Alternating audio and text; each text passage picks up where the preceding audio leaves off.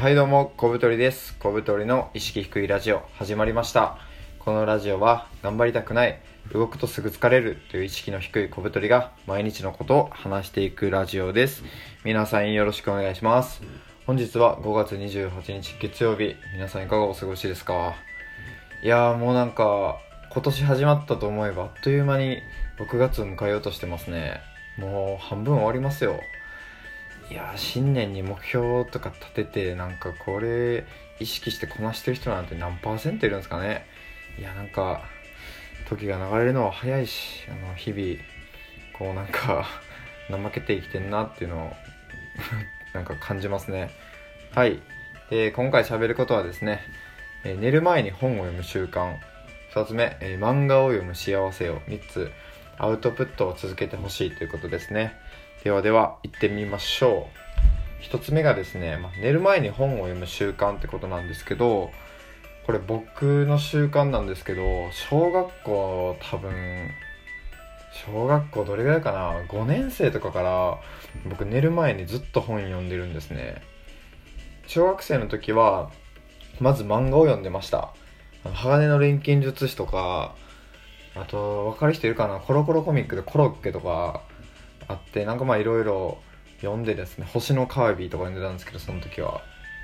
本なんかなんかわかんないですけど漫画読むのがすごい昔から好きで3兄弟いてなんか僕だけすごい漫画が好きで謎なんですけど漫画買って寝る前に読んで多分同じ漫画を本当に何十回と読んでると思います。でなんかこう寝なんていうんかなこううつむせで寝寝て違うか。仰向けか。仰向けで寝てこう頭の上に本を開いて読んでその本がバサッと落ちてくるぐらいまで限界まで毎回読んででもなんかほぼ1秒ぐらいで寝落ちできるようにっていうのをなんかこう意識してなぜか寝る前にギリギリまで本を読むってことをずっとやってきました。それはもう中学校高校大学社会人なってもずっと一緒でまあ、大学とか社会人になってからちょっとスマホの数も増えたんですけど最近はもう Kindle で絶対本を読むようにして寝る前に本を読んでます。でなんかこれ続けてるとですねなんかどんどんあの そのもうパブロフの犬みたいになってきて僕その Kindle っていう Amazon のあの電子書籍専用端末で本を読むんですけど寝る前に。もう Kindle を読むだけで眠くなってきてですねなんかこう習慣化ってすごいなと思ったんですけどだから眠たいとか寝たいなって思った時はもうスマホとか置いて Kindle の本を読むと速攻で寝れますね。いやなんか不思議ですね人間とは。で寝る前に本を読む習慣は結構なんか自分で気に入っててなんでかって言ったらまあ本を読む時間の確保にもなりますしなんか寝る前ってあのすごい記憶の定着率いいらしいんですよ。人間ってあの寝てる時に記憶の整理をしてなんか頭の中に刻みつけるんですって。なのでその寝る直前まで本を読んでると、まあ、すぐそれを整理して定着できる。かつ、まあ、寝る前ってなんかこう情報が散漫にならずにあの本だけに集中できるんでなんかこう本の情報が入ってきやすいという。いや非常にいいですね。皆さん寝る前あのスマホとか読んでる方はぜひぜひ本とか読んでほしいですね。おすすめです。で2つ目がですね漫画を読む幸せをということなんですけどまあこれさっきの話とも共通してるんですけど僕ちょっと漫画がすごい好きでですねさっきも言いましたが小学校のちっちゃい時からもう今に至るまでずっと漫画読んでます。しかもジャンプとかは多分小6から今20今年で7になるんですけど毎週読んでますね欠かさず、まあ、読むものは減ってきて、まあ、今は「ワンピースとかその他もろもろのあの少しだけなんですけどそれでもやっぱ読んでますね。でなんかこう漫画を読むのって結構日常なんですけどやっぱ幸せで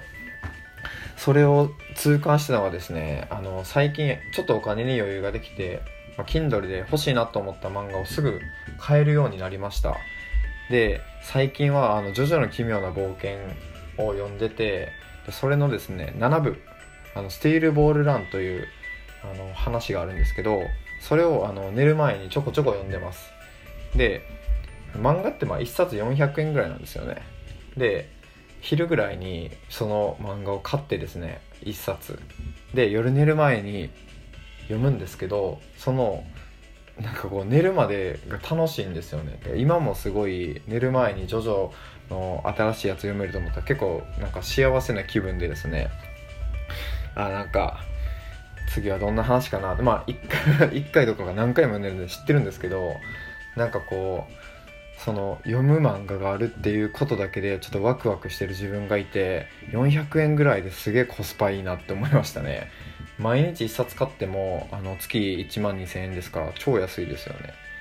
まあ、ただ漫画ってあのサクサク読めちゃうんで、1日10巻とか平気で読めますよね。なんでそれで言うと、まあ、1日10巻読んだら4000円。それをもし毎日やってしまったらそれだけで、まあ、1万ん？1万2000じゃないか。4000×30 っていくら？ちょっと皆さん計算してください。ちょっとやばいな。バカがバレるなこれ。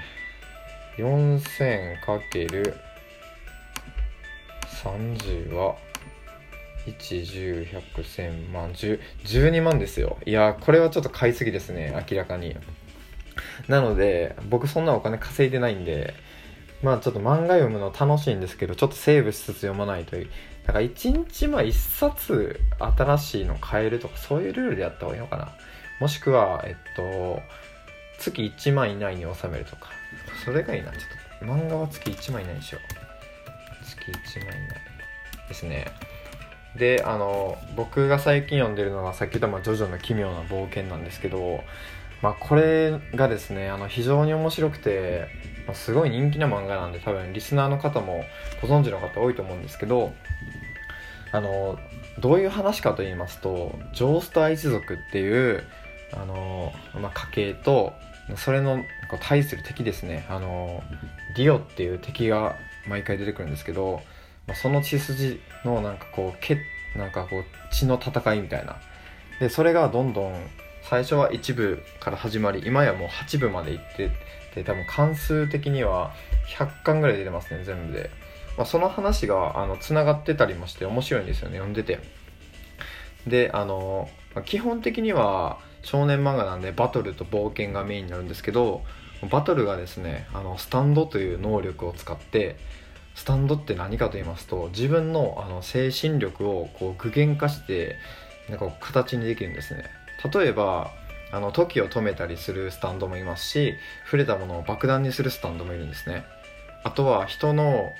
顔をなんかこう本にできてその本を見ることでその人の記憶を見たりとか本をかあの書き換えることで記憶を改ざんしたりとかっていう、まあ、ちょっとこう強い能力もいてもう本当に能力は幅広くて